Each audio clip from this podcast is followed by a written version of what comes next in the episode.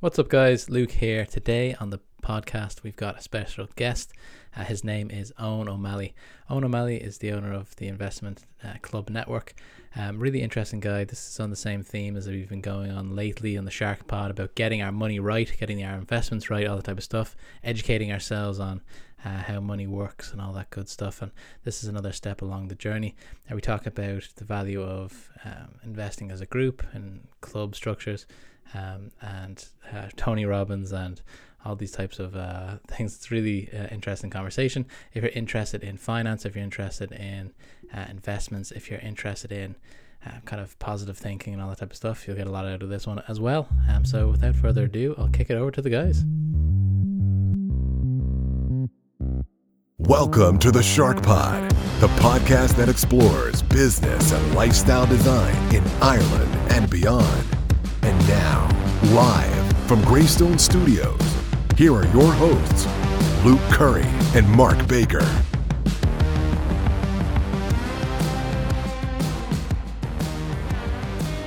What is up, Shark Nation? Welcome to another episode of the Shark Pod live from Greystone Studios. We've got Mark Baker out there in Glenageary. How are you doing, Mark? Good, good, good to be here, Luke. How are yeah. you? I, am very well. I'm very well. I'm about to. I hope to learn learn something today. You know, uh, I've got Owen O'Malley uh, actually up in Donegal on the line as well. How are you doing, Owen? Grand. Good. Uh, delighted to be on the podcast. Thank you for hosting us. Thanks very much. Um, so Owen um, is the works in the uh, the investment uh, network, um, uh, investment club network. Um, and it is something that uh, has been very interesting for us for the last kind of month or so, ever since we had uh, Michael Houghton on. Um, shout out to Michael. Uh, he was kind of a, a, financial freedom guy as well. He really, you know, got me and Mark thinking. Um, and then when our our old friend uh, uh, Jamie White uh, kind of introduced us, we knew we knew we wanted to get you on the on the podcast as well. Um, Jamie's out there in Bali. Well, we're all. I, am following him on Instagram. I can't wait for his uh his his his updates. He's always he's doing acro yoga out there, Mark. You know, living the dream. Just living fair the dream. Play. So fair play to Jamie. Uh, wish him all the best. Hopefully, hopefully we'll have a follow up with Jamie one day and see how he's getting on out there in Bali. Um, but let's have a chat about uh, investments. It's the beginning of the year. Um, the uh, maybe maybe Owen, if you wouldn't mind giving the listeners a bit of a background of uh, of of what you're doing, how you got into the investment game, all that type of stuff, just to give us a, a bit of a setup here. Yeah, sure. I mean, my background was uh, my degree is environmental science. My background was in salmon farming. That's what took me to Donegal. So for 12 long years, I, I grew salmon. I had a pair of wellies and a scuba tank the back of my back, and came across Tony Robbins back in 1993 did one of his seminars in uh, in uh, London. His first time he actually came to Europe, called UPW. We did a bit of a firewalk uh, and had a bit of a blast for four days. At the very end of it, he had this big upsell where he said, "Once a year, we bring the top investors from all over the world to a central location called Hawaii, the island of the big island of Kona." So out we go, March of 1996, and we get to spend six long days. Tony Robbins' long days, 8 a.m. to 2 a.m. and back again for six long days and we got to listen to and learn from 24 of the wealthiest people on the planet at that time. And they were all immer- immersed in the stock market, either companies they started and then floated in the stock exchange, or they actually just actively trade the stock market. So we learned tons over those six long days. I came back and I started to trade the stock market part time alongside the day job, which is perfect because the stock market is open half two to 9 p.m. Irish time. So you have a couple hours in the evening when you come home from work. So after about 18 months, I was making more money selling options once a month on my shares than I was for my my paycheck. And I was fairly well paid. I was in a Norsk Hydro as a multinational company, so I had a company car pension, a good salary at the time, and uh, yet I was able to have that decision: do I stay? Do I leave? So I stayed for another six months to make sure I wasn't, you know, was consistent. And after two years of trading, I was able to effectively retire. And just purely by accident, most of my guys in the area, because where we live is a small community, they thought I was crazy. You know, they saw they saw this guy running a fish farm, company car pension, blah blah blah. Why is he giving this all up? And I said, well, why do we form an investment club? It's back in the days of the punts guys, way before the euro. And I said, we'll put 55 punts a month into the kitty each. We'll have our own bank account that belongs to all of us. We'll have our own trading account, and I'll show you how this all works. And then one investment club became two, became 10, became 100, became 1,000 We've set up investment clubs in over 50 different countries now. We've taught our courses in 15 different languages. Wow. We've written seven books translated into six different languages. So that's what we do. And that's the journey to where we are today. It's amazing. So when you back back in the day when you're you're you're kind of you're like you said you're in your wellies and you're a scuba tank and then like how so in, in 1993 how are you even um, getting the information about the stock market uh, back then was there some kind of like a a, a teletext style setup that you could subscribe to or how did, how did you know uh, what to be investing in and stuff like that well this is back in the day of the fax so after we did the Tony Robbins wealth mastery course they did this service called an action fax where they sent you a fax every day with an overall summary of the stock market plus three potential plays that you could do. Okay. So that's how we actually started our journey with this action fax. So we had our very first investment club with seven members, and it, it, used to come to me first, and I would tick the box of which one I think we should do, and then we would daisy chain it around to everybody. It used to come in at 8 a.m. in the morning, and then the stock market home at half two. So by half two, the trader of the club got the votes, and then he placed the trades. Okay, interesting. That was the early days. And when you came, you say you came across Tony Robbins in 1993. Was that from reading a, a, book that, that he had published, or did you? Like, how did you find yourself in uh, in a, a, Tony Robbins event? Yeah, I picked up his book called his very first book called Unlimited Power. Well, his his very very first book was called Fit for Life, but it was co-written. But his first book written by him was called Unlimited Power. So that was how I heard about him. And Mark Baker, the this has come up a lot of times with Tony Robbins stuff. I know for me, uh, Owen, I, I grew up uh, just uh, with a mom at home, and uh, she was always trying to like uh, put lots of positivity uh, in there. So like every Christmas, I get like Tony Robbins books and stuff like that. So uh, it's had a big impact uh, impact on me. Um, but Mark, that's kind of a trend here with Tony Robbins. A lot of people that are out there doing things, uh, making things happen, are, are kind of uh, get kicked off with Tony. Yeah, I think so, some people, a lot of people would roll their eyes at Tony Robbins and, and that kind of, you know, uh, self help stuff. And, and, but I think he's certainly helped a lot of people. He's in the peripheral, he's kind of motivating. And then some people are like directly going to the courses, yeah. have all the books. And I, I can only see him, people benefiting from, from his work really. So I don't, I don't understand why people do the eye roll and, and, yeah. and don't take it serious because some of the highest performers in the world are, are advocates of Tony Robbins. Absolutely. So it's it's very yeah. interesting. So Owen, when you when you went to the first one, you said it was the the firewalks and stuff like that. Was it? Uh, it was maybe the first one in Europe. Was it in a kind of a a hotel or what? Because what I'm picturing now, Tony Robbins, he's doing like stadium type things. He's doing big uh, arenas. What what was the what was the vibe like back then? Yeah, it was reasonably sized events back then. I think maybe about a thousand people at it. And then his events we went to, um, he did this thing back then called Life, uh, University of Life. So we did a session on financial, which was a six day event. Uh, we then did um, Date with Destiny, and then we did um, Life Mastery, which was physical mastery, emotional mastery, uh, leadership, all that good stuff. But yeah, even back then, he used to attract top speakers he had Norman Schwarzkopf, who was the big general who was uh, the guy that ran the U.S. Army in in, in the um, Iraq War or Kuwait War back then. So he was the guy teaching leadership. He had a guy called um, uh, Deepak Chopra was doing this kind of spiritual stuff. He had a, another guy called Stu Mittleman who had ran across America. He literally ran 60 miles a day for 60 straight days, ran 3,600 miles from east to west coast of America. He was teaching physical mastery. So he was back then. He was bringing in the, some of the top guys in their game and basically teaching their strategies to us. Uh, even today, like Serena Williams, uh, Tony's personal coach, Hugh Jackman, uh, Tony is the personal coach. So all the top performers in the world today uh, use Tony one on one. They pay him a million a year to wow. be their coach. Wow. Yeah, it's good. good well, it must have been a big investment at the time for you, was it? On massive. It was crazy. It was back then back in 1995, um, it was something like 10,000 punts to buy the whole gig, the whole life mastery. So that's probably about 50,000 euros today with inflation and the, and the change of exchange. Crazy. And so I, I signed up not knowing how the fuck I was going to pay for it because back then I was just paycheck to paycheck. And I came home and we had two cars. I think I had a, something like a Volkswagen Jetta at the time. And so I figured we, we, I'd sell my car and we can use the one car. And that's how I actually paid for sold my car for, and it's amazing because I put it for sale and I got the exact price of the seminar, 10 wow. grand. Wow. So that's what did it. Yeah. It was the best investment of my life, you know. Best investment. Okay. So that's the, sometimes the, these, uh, uh, these type of people are they're they're kind of pushing people to invest in themselves as well, and people are kind of like a little bit shy about doing that. I know that I am sometimes. You know, if there's a course or something that I think that would be um, beneficial, um, but then it's easy to say, ah, you know, I won't see the money back from that or or whatever. Um, I took a, a course recently, and I've been in sales for like probably like 15 years altogether. Um, I started a door to door sales selling a, uh, Eircom phone watch. So if you're out there in Ringsend and you bought a phone watch uh, from somebody uh, 15 years ago, it was probably this guy.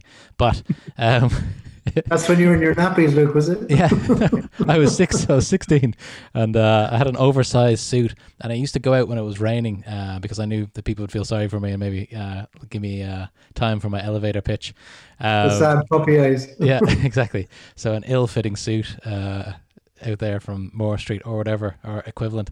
Um, anyway, um, so my, my point was I've been in sales for a long time and I took a course. Uh, I took a Sandler sales course uh, because my work were kind of putting up the money for it, and it was brilliant. I really enjoyed it. Got loads from it, um, and I've been implementing a lot of the strategies straight away. So, like, I think people need to take a second look when they're uh, developing themselves. Yeah, absolutely. I, I agree a thousand percent. It's the greatest I mean, Warren Buffett says Warren Buffett is one of the richest men in the world. He says the greatest investment you can make is in yourself. And uh, I mean, that the return on that investment has been you know thousands fold since then. So it was a great investment. And does, does Tony Robbins still do those events, or what they? He does. Yeah. Well, well, since COVID, obviously, but yeah, I mean, he does this massive thing called Date with Destiny. About six thousand people go to. In fact, if if you're for the listeners and the viewers, if they go to Netflix and they type in "I'm not your guru," I watched it. Yeah. Time, for the first time in 40 years, Tony's let the cameras in behind the scenes of his house where he lives and how he actually runs that five day event and the meeting team meetings he has before it and during and after. So it's a phenomenal. But yeah, no, he runs those events absolutely. People get like unbelievable. Like I've watched him do interventions because not only did I attend his events initially, uh, as a kind of a give back, I staffed some of his events for free because you were getting closer to him. In fact, a good story. Back in 1996, I invited him to Ireland to speak, and I said, "Look, you know, we'll put together a seminar for you." And he said, um, "Well, I'm really busy now. I'm chock a block, so uh, send your people to me, and I'll look after them." So in 1996, I worked with Frankie Sheahan of the Pendulum Summit, Summit and we finally got uh, Tony to come to Ireland, and we had three and a half thousand people at the Pendulum Summit. It was a brilliant, brilliant event. Wow, that's amazing. And so if we if we go to the the day that you say okay i'm done with the the fish let's cast the yeah. ca- cast the net or go cast back a little bit uh, on the on the fish part and you're you're finished with that what's that decision like for you You're you saying okay there's no point in me putting on the wellies anymore what's the what's the difference what's the uh, or or was it more that you were going after a, a bigger vision after the tony robbins uh, seminars so I guess the, I guess it starts when my dad. My dad um, always worked for himself. My dad was in construction in London. Uh, he he would have emigrated from Mayo in 1956 uh, to 76. So he worked his ass off for 20 years in, in London in construction. And he, he often tells the story that him and his mom, him and my mom, his wife at the time, uh, they remember walking by the Thames in the early days in 1956, and they threw their last penny into the Thames. They had nothing. They were whatever they earned that week was done, and like he he did very well there. He he sold a house again back then for over a million uh, back, which was a lot of money back in 1976. And so he always used to drum into me, listen, uh, working for your, working for somebody else is fine. You learn things, but don't stay there forever. You should work for yourself. So that was always drummed into me. Figure out a way to work for yourself. So back in 19, 19 uh, I joined the fish farm in 1986. And back then, it was a very progressive company. They used to give us B shares in the company. So we were making, and if you understand the way preferential shares work, you can be paid tax free. It's a legitimate way to pay tax free. And so I was getting big lump sums because back then we used to grow the salmon for three pound a kilo and sell it for five pound a kilo. And it was a good profitable business. In fact, we almost floated on the Dublin Stock Exchange. One year we turned over 10 million, made two and a half million profit. And so these guys from Ernst and Young were coming up looking at what are these guys with wellies doing, making all this money. Um, and then uh, the Norwegians who part owned the company decided that we weren't going to float on the Irish Stock Exchange. They were going to buy out the Irish shareholders. So they bought us all out. Okay. Um, and after that, it became a day job. So what, what was in my mind, my dad saying, look, at you got to work for yourself. So that's what that's what got me thinking. And back then, I used to study the SME. You know, SME had a journal, um, the Small to Medium Enterprise Board in Ireland used to have this newsletter, and they used to describe businesses. And I saw this survey one year that said 85% of businesses that start up fail in the first five years. And then they also said another interesting thing is that the average return or the average profit margin of a small to medium sized business in Ireland was about 5%. Then it also said that very few businesses turn over more than a million. And I was doing the maths. I says, look, if you know if they're turning over a million and only making five percent profit, that's a fifty grand, and I'm making fifty grand in the in the um, in the fish farm. So it doesn't fucking add up. Yeah. So then I, I put that parked that, and then when I went to Tony Robbins and he said, "We're going to take these top investors in the world, who are the wealthiest people on the planet. They're going to distill their decades of knowledge uh, and and information in days." I said, "Right, these guys know what they're talking about." So they said everything they said. Look, at the fourth quadrant from Kiyosaki is get the money to work for you. Don't work for money. Don't have a company. Don't employ people. Just buy shares in great companies. And another concept they said back then, which really struck home with me, is back then Bill Gates was just going with Microsoft, and back then he owned a big percentage of Microsoft. And they said, look, if you buy a share in Microsoft, Bill Gates works for you because the primary responsibility of a of executives of companies to increase shareholder value. So if you want to employ the best and brightest minds on the planet, just buy the best companies in the world. And the CEOs of those companies work for you because they get out of bed every day to increase your shareholder value. And that was a that blew my mind. This is how you can employ the best com- people in the world. That's a, an incredible way to to kind of frame that, and something I never I've never come across before. But when you think about it, that's that's absolutely right. It's the it's why just before I know we're, we're, like I'd love to pick your brain on kind of uh maybe some strategy or what people could be doing if they're getting started that type of thing, but like just from a psychology point of view, now that you've you've set up these uh, this huge amount of um, of investment clubs and you've come into contact, I'm sure, with you know a, a huge amount of people who are getting going and investing. How come people wait so long to to have that kind of penny drop with them that uh, owning is better than working? True.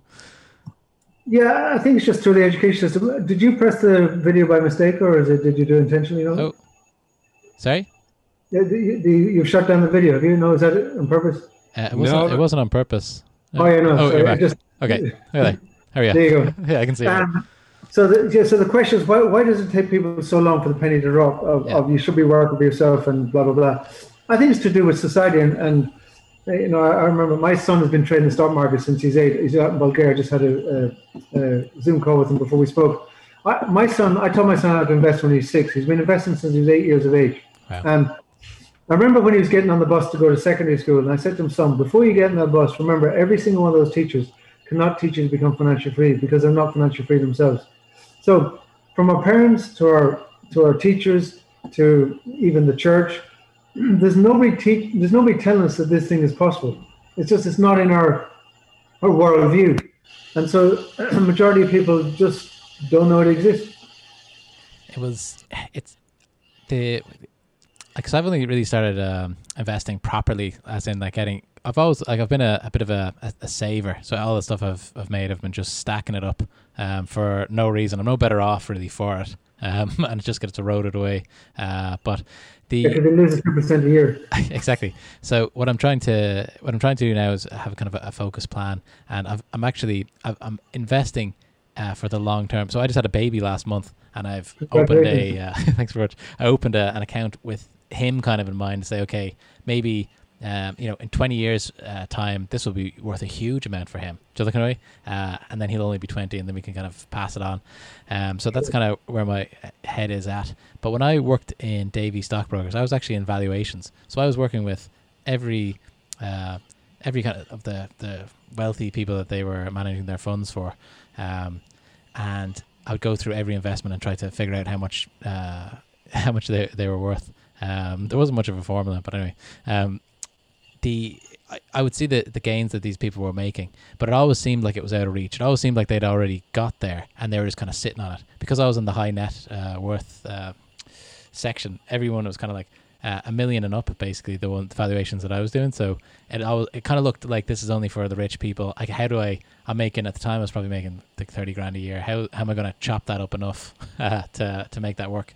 Um, but I guess it's you got to start somewhere. Yeah, you got to start somewhere, and, and that, that's what we've helped a lot of people over the last twenty years. Like we've taken about twenty thousand people through our education system, and we say to everybody, even today, you can join an investment club with hundred euros a month. Okay, 100 euros a month and you're in the game. That 100 euros a month goes into the market. So if you've got 20 people in the club, that's two grand month one, four grand month two. You know, after five months, it's 10 grand. After you know, 10 months, it's 20 grand. It becomes significant. And the beauty about investment club is you've got there's almost like three different skills you need to be successful in the market. You need to be good analytical skills. You need to be good with numbers to recognize value, read balance sheets, blah blah blah. You need to have good visual skills to be able to recognize charts because uh, the market moves in predictable patterns, just like human beings are predictable. Like we run seminars and two-day seminars, or we used to before COVID. It's all online now. But on our two-day seminars, who, whoever sat in the same seat day one, they sat in the exact same day two. That's a predictable pattern. The stock market is exactly the same because it's just driven by human beings making decisions from fear and greed to buy and sell. And that actually has patterns. And there's a famous thing called an Elliott wave pattern, which was discovered back in, it's based on the Fibonacci, Fibonacci numbers which goes back to a monk 400 years ago, uh, a, a, mathematician discovered that there was a certain ratio that the way things evolved over time. And then this accountant called Elliott in 1925 said, "Oh, I wonder does that uh, apply to the stock market?" So he discovered the Elliott wave pattern, which basically means the stock when they go from A to B, they never go in a straight line. They go up and then they pull back a bit, then they go up a bit and they pull back, and they do that third and final roll, and then the pattern changes. And so a lot of people struggle with that visually because you need visual skills. And the fourth, the third and final skill set you need to be successful in market is to be almost like a, a chess player. You know, think of uh, the Queen's Gambit. You've got to see the next move ahead because when you trade the stock market, you've got to know why you're doing it. You've got to know what you want from it. Like, what are you going to get in the future? You need to know when to close the trade. And you need to also have a plan B because it may not move in the direction that you're anticipating. So if you've got a good analytical analytical brain that can study the figures, a good visual brain that can see patterns, and a good, if you like, strategic brain, brain that casts your mind into the future, says, here's what we're going to do when it does this in the future. Those three skills, you may not have them all yourself, but in a group of 20 people, you have it. It's a very powerful team. So a third, a third, a third. About a third of the team will be visual, a third will be analytical, and a third will be able to plan ahead in the future as well. Does that make sense? It makes sense. It makes a lot of sense. It's like a, it's more of a kind of a hive mind of everyone coming together to give what they, uh, the, the best parts of them, rather than so. If someone's a great, uh, like I said, analytical person, but maybe uh, you know risk adverse, um, they can have somebody else to kind of uh, maybe soothe them a little bit. Um, how do so? How does so? You mentioned that uh, we've set up the, uh, these in fifty countries. How did, how did you get that message out? Just uh, out of uh, just out of curiosity, how do you grow uh, grow the network to that kind of size? What's the what's yeah? The so, so it's again the journey started with Tony Robbins. One of the speakers that Tony Robbins put in front of us in 1996 was, and you can look them up, Google them. They're probably all dead now, but there was a group of grannies called the Beardstown Investment Club. The Beardstown was a very small town in, in the back of beyond of the USA, and these grannies, and they were literally grannies, decided to work together and invest, and they came up with a system to score a company for quality and score a company for value and they used to also go and interview the CEOs of the companies, like Caterpillar and Coca Cola. They used to go and meet with the investor relations team and ask them key questions. And so they had done 34% return that year.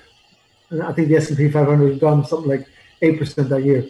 So they'd beaten the market by three or four uh, factors, 3x or 4x. And they said to us, look, at everybody's focused on the day-to-day living and they just live from day to day you've got to meet with a group, a peer group or a mastermind group, and focus on wealth creation. And they they said when you go back from the seminar, form an investment club. So that's exactly what I had in mind. So after I tested myself, I knew it worked. I, I approached two other people, said let's form an investment club. And then three became five and five became 20. And we eventually had a full investment club. So it just grew organically. I, I've never I've never paid money for advertising. I've been interviewed many, many times on radio, TV, um, but only people because they heard about us in different countries as we went around the world. So just start with one investment club, and then somebody in what that one investment club said, "Come to Sligo." I know some people in Sligo. Then go to Longford. Then go to Cork. It spread all over Ireland, and then it started to go international. Because one guy in Cork said, "I'm going to move back to Australia." He was Australian, so we went to Australia. So it's just grown by word of mouth. That's how it's worked. Wow, and the what's it? What's a, a, a typical size of the club? Are they are they uh, like professional backgrounds, or is it is it a mix between all it's different? Very mixed. Oh, very mixed. It's uh, it's about forty percent female, 30 40 percent female. Let's say about thirty five percent female, sixty five percent male. It's all ages, all backgrounds. It's retired bank managers that want to keep their minds active. It can be uh, it can be kids. We allow kids to be in the club, and then they sign the paperwork when they're eighteen. So it's a whole range of backgrounds age groups. They just they just have that desire to want to know how it works and can see the benefit of working as a team. That's interesting as well. I love the that you can get kids involved as well because I mm. think I think uh, and Mark's been raising his little girls to have that kind of entrepreneurial uh, spirit. They're out there selling lemonade and uh, random stuff. There, uh, COVID kind of slowed down their uh, their foot, footfall, Mark. But uh, you know, I, I, think the the idea is or their heart's in the right place. Um, Before COVID, um, we we used to go into the transition year. So I've worked with 13 different schools, and we've taught transition year students. And some of them actually put real money in the market. I remember we went over to St Mary's College in Buncrana in Donegal, and they put in something like 20 euros each into the kitty, and they grew their account from $500 to $1,200 in one year. Wow! Just buy low. We taught them to recognize the patterns and they buy low, sell high, buy low, sell high. Okay. What's some of the basic uh, early teachings that you'd you'd give to kids when it comes to investment? Uh, the visuals to learn to read the charts, to, to, to be able to recognize the low points and the high points, and to know when to buy and when to sell. That's the first basic skill we give them. Okay. And kids' brains, because kids' brains are like they're whole brain creatures. They've got a very active left brain and right brain. And they see patterns really easy. The challenge with us with, with us adults is because we've got so much data dump, we become analytical, analytical, and our left brain, our visual brain, our right brain gets shut down, so we don't see the patterns. That's what happens. We get overloaded with information. I think that they would have a lot less fear of failure in that way as well. Nah. If I, you know, no emotion around money. I think a lot of people, if they invested something or they made a few kind of trades that went against them, they would be there'd be like a little bit of shame there, saying like, "Oh, it's, it's gobshite," but you know, uh, that type of thing. Yeah. But then, in the end of the day, you don't risk anything, you're not going to get anything. You know. Yeah, and you've hit, you've hit the nail on the head. I mean, if you were from another planet and you look down this planet with eight billion souls running around the planet trying to figure out how to make a living, and you said, "Well, who's the richest people on this planet?" and then you discovered, well, what do they do? Stock market. You say, "Well, everybody must be in the stock market because it's proven over decades of time to be the most wealthiest and lucrative business on the planet." Why doesn't everybody not do it? I, I think a lot of people, well, one, it's they're not educated enough in that specific area, and and the belief isn't there. But secondly, I think people think you need a lot of money to start. You know, realistically, for a beginner, how much how how much amount of money is a good kind of starting amount? I know you you can't just start on a euro. You know, it's got to be a yeah, 100, 100 euros a month is perfect in an investment club. Perfect because you've leverage. You know, it's your hundred plus the other nineteen hundred. Okay and you're learning obviously as you as you go along. You're learning massively along the way, and, and you're learning to master your emotions because that's the big killer in the market is the emotion battle. And Sir John Templeton, one of our great lecturers, he was 11th richest man at the time. He, he taught at the Tony Robbins event. He said, "If you can master your emotions, you will master the market." Simple as. It's it's interesting as well because since I've been trying to system systematize uh, how I'm investing right now, and it, this is like the the second month where I said, okay, this is the amount I'm going to put in, and these are the this is how I'm going to kind of weigh out the portfolio, that type of thing, with the uh, different elements of risk and stuff like that. Uh, and then the day came where I was supposed to send the money in. Um, I thought, you know, I could use that money right now. You know, do something like go out or something. You know, but uh, it, it, I did. Every, so I'm trying to make it just a, like a reflex. So it's every every every day and every month on this day, I send it over to the the, the account and then take it from there. But um, it, it you know I do I can see why people if it's not taken out immediately. I think when people this is another thing maybe that people that don't work for themselves. So I work for a big American uh, software company, um, and I'm in their kind of stock buying uh, program as well, which is great because they take it out before I get there, uh, and then three or four times a year, three times a year, um, they will do a purchase and at a discount, and I get that as a you know um, as a perk, which is great because um, I don't even think about it. It's like it doesn't exist. So perhaps I need to set up something like that as well, where it's a kind of like a direct debit or something like that. Because uh, making the decision every month's kind of slow me down a little bit. It was a couple days late, Mark. I'm not going to lie. This month, uh, I was holding on to it there. Yeah, no, you're right. And that's why investment club works so well because everybody sets up a direct, direct debit from a from their personal bank account for 100 euros a month, and they kind of they know they've other 19 pairs of eyes looking at them. So there's that accountability as well. So that works quite well as well. Cool. And how how's it all now? I assume there would be physical face to face meetings and stuff before COVID. How do, how different does it look like now? It's all done by Zoom, and you guys are welcome to to observe a club in action if you want. It's all done by Zoom. Yeah. Okay, very good. And how how's that working? I assume it would work fine. Works really well. It's very yeah. efficient, and, and we can share each other's screen, and it's it's a lot more efficient than the the old round the table meetings. Yeah. Okay. Would you so say if somebody was getting started and they uh, they didn't have access to a a club straight away, um, what mm-hmm. would be the steps that they would take to get started? Would you say go to a, a traditional um, uh, provider of like uh, wealth management? Would you go down the road of setting up an online brokerage um, account and just kind of testing it out that way? What would be the, the, the first steps you take? Well, by joining an investment club, they, all of that stuff is already in place. The online account is in place, the bank account. So that is all done for you. And Perfect that by you observing that on a month by month basis, you're learning how to do it for yourself. So I always say to people, the only reason you should join investment club is to learn how to do it for yourself. So it's like you, you, you then can have your own personal account and you can copy paste what the club decisions are made. Does that make sense? Because it's like brain power between everybody. It absolutely does make sense because I, like I said, with my first um, my first purchase of stock uh, with my online online account, I was like, I'm not sure if I'm even doing this right. I used to work, and I had exposure to the uh, to the industry. I'd looked up a lot of um, videos and stuff like that. But even then, I was like, Jesus, I hope this works. Uh, and then hit uh, hit send, you know. So um, there is a little bit of uncertainty when you're getting going. So maybe that is a, a, a good place to start as well with the with the club. Also, it might be kind of nice, Mark, uh, just to hang out with like minded people and talk about cool companies and stuff. You know? Yeah, exactly. Yeah, I think a lot of people might be intimidated as well to kind of take that first step. Is there like entry level kind of information online or YouTube videos or anything that people can have a have a have a read through first to kind of get familiarize themselves with terminology and stuff? Yeah, I, will pop a few. I give we've got we've done a few doodle videos which kind of explain the basic concepts. So I can pop them over to you to share with your community.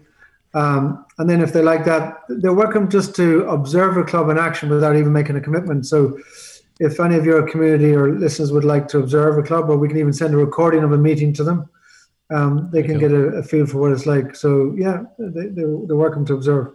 That'd be deadly. I think we'd there'd be a lot of a take up on that as well. Um, so like, oh, and we've talked a lot about the the entry level stuff, getting people going, because that I think getting the first uh, first step is like it's like anything. It's like even saving the well, like when you start to get a little bit of momentum, it's kind of like, all right, I've got this, uh, got this going. I don't want to lose my winning streak here.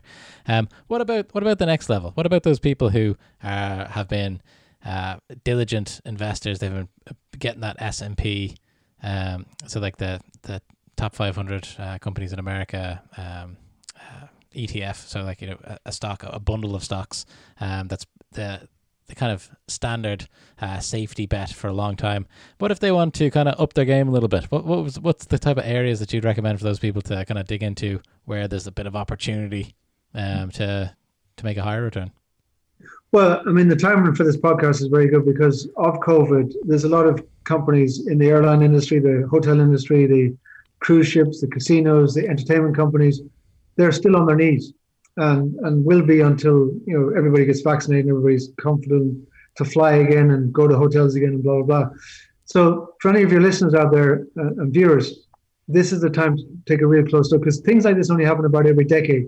Every decade, you get a major major pullback in the market. So there's tremendous value in the market right now. So, yeah, take a look at, at those companies and also pick the best companies in those industries. Like the S&P 500 makes has made about 10% return a year and has done for decades.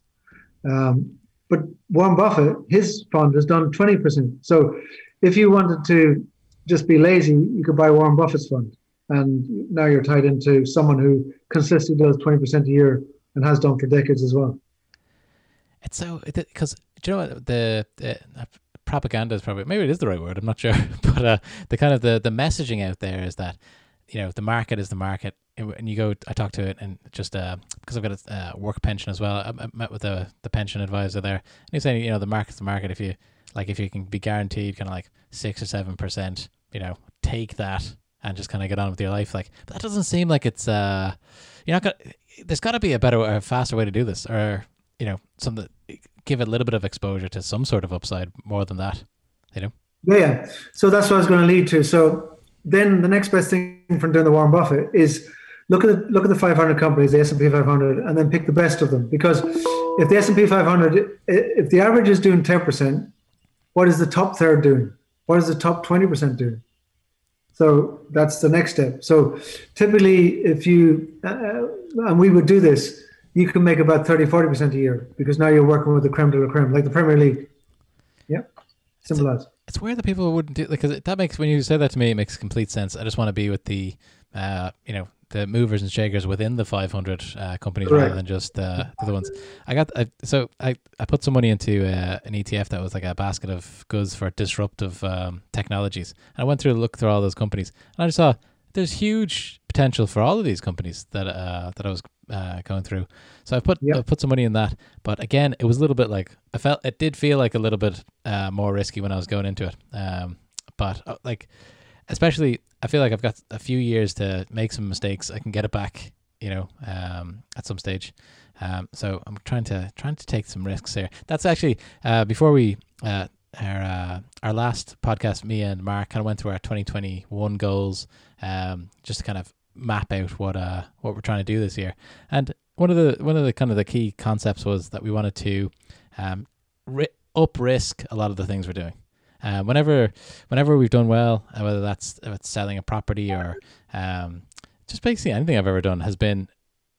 It's only the times when I've taken the biggest risks when uh, things have paid off, you know, exponentially.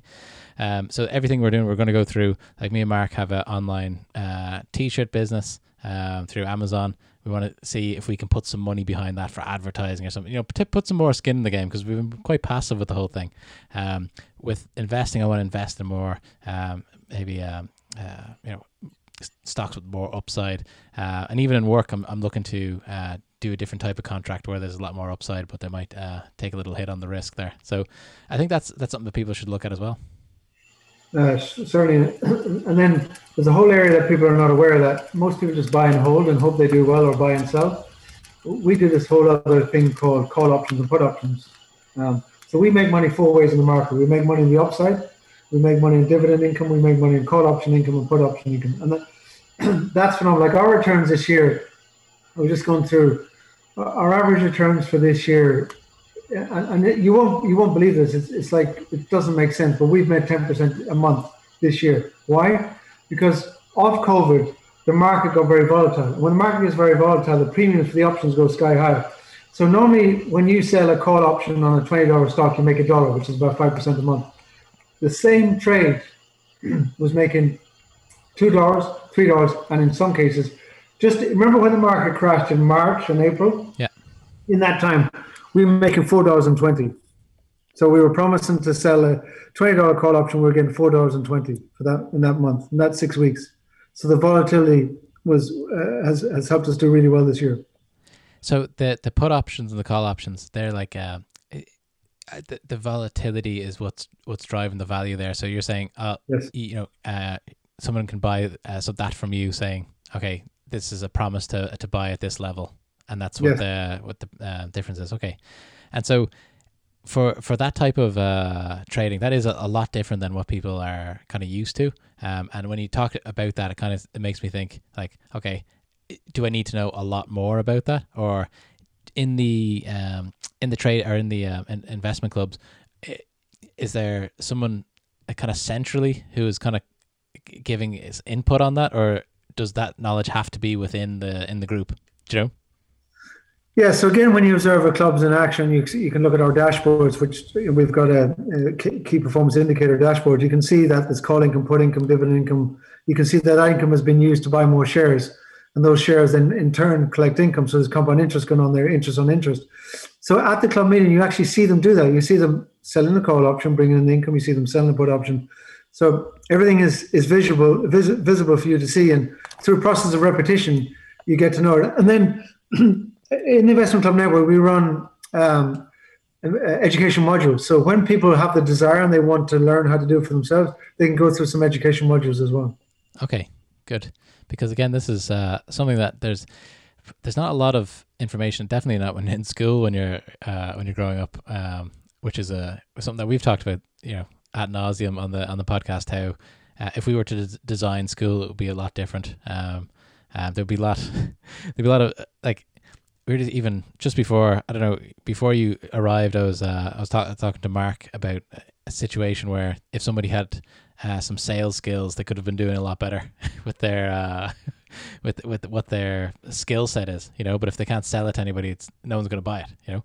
So I think that type of mindset needs to be taught in schools as well. That you know, it's not a the degree actually won't do much uh, for you, um, but they kind of sell that to you when you're in school.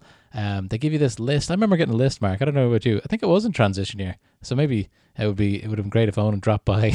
but uh, you know, when you get that list and it has kind of average salaries, and then the degree that those people have, and you're like, well, I'll just pick this from a menu. I'll live like this person. All I have to do is get these, jump through this hoop, and then they put another hoop there, and then you say, okay, this is the last hoop though, right? We're gonna get, we're gonna, I'm gonna get that uh, big salary if I get this one, and then you get out of college, then you get to a place like Davy, and they're like, oh, you know, you, you know, we can do their your chartered exams here again. I'm like, I thought I did all these exams. What's this? This is bullshit. like, do you know what I mean? So uh, unless you get out of the uh, that that kind of hoop jumping um, uh, yeah. nonsense, it, it, but the school kind of puts you on that uh, path, and it doesn't. It doesn't.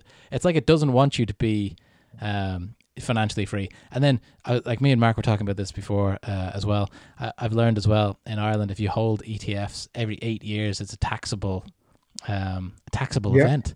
Are the government trying to keep the people in poverty? What is that about? That's that's exactly. a, I, I when I heard that uh, Owen, I lost sleep. I was so angry with mm. the, how that was set up. Like, it, and I did the math over uh, you know, over 30 years, that's a huge amount of loss that those people have taken for themselves as well, because they've they've taken that off the table, so the compounding goes away.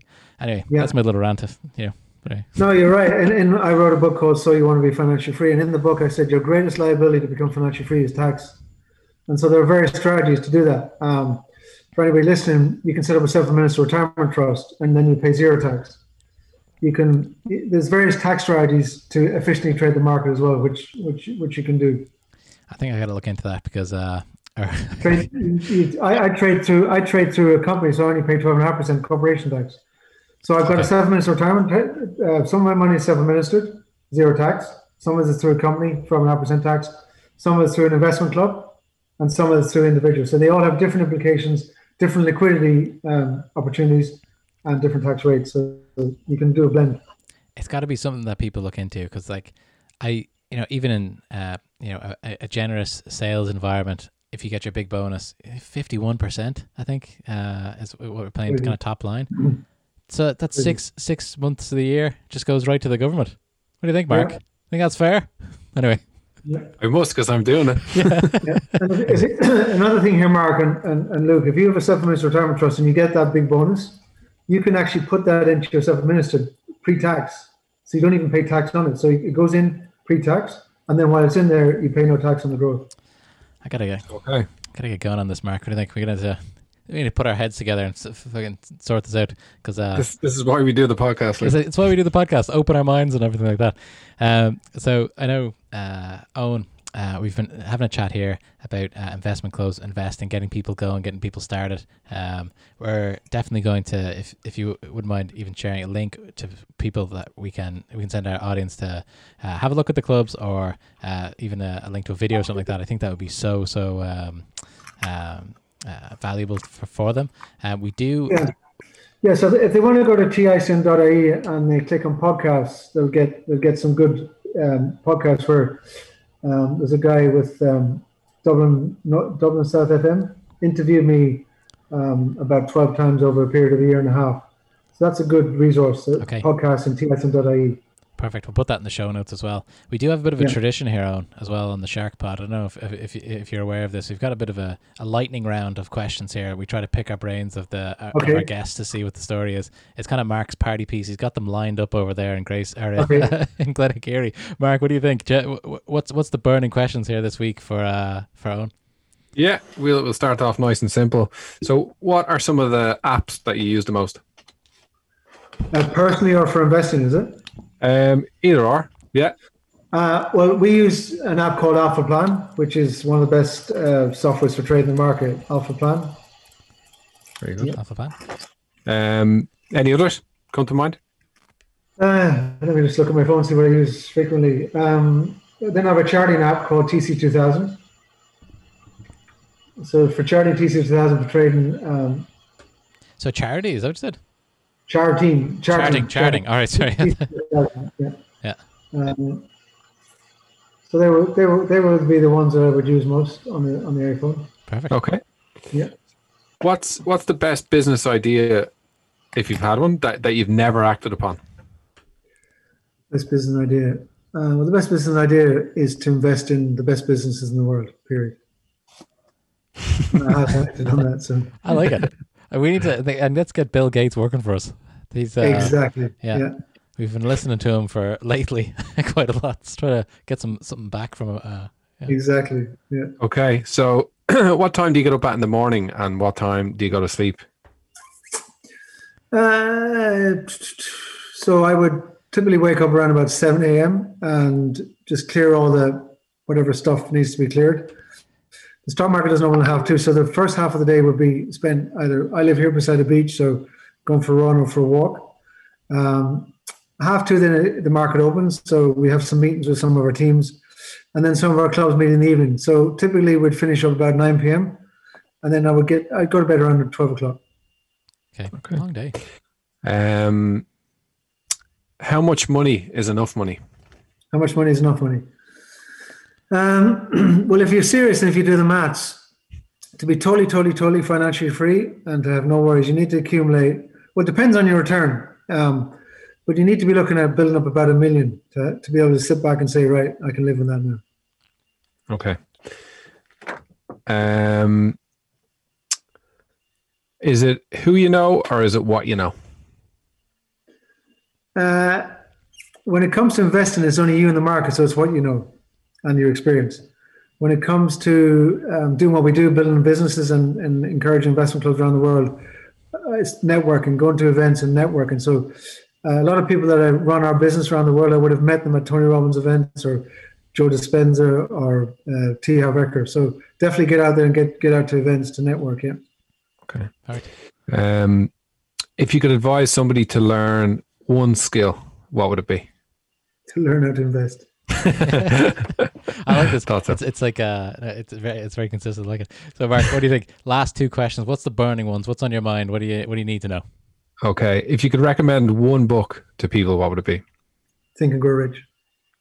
Okay. Think and Grow Rich. Yeah. Is that the Napoleon, Napoleon Hill? That was actually that was one of the uh, and the very early uh, episodes of Shark Pod when we had very poor equipment. Uh, me and Mark went through that book. Remember uh, Mark uh, went through that one as well. Yeah. I thought that had a big impact on me as well.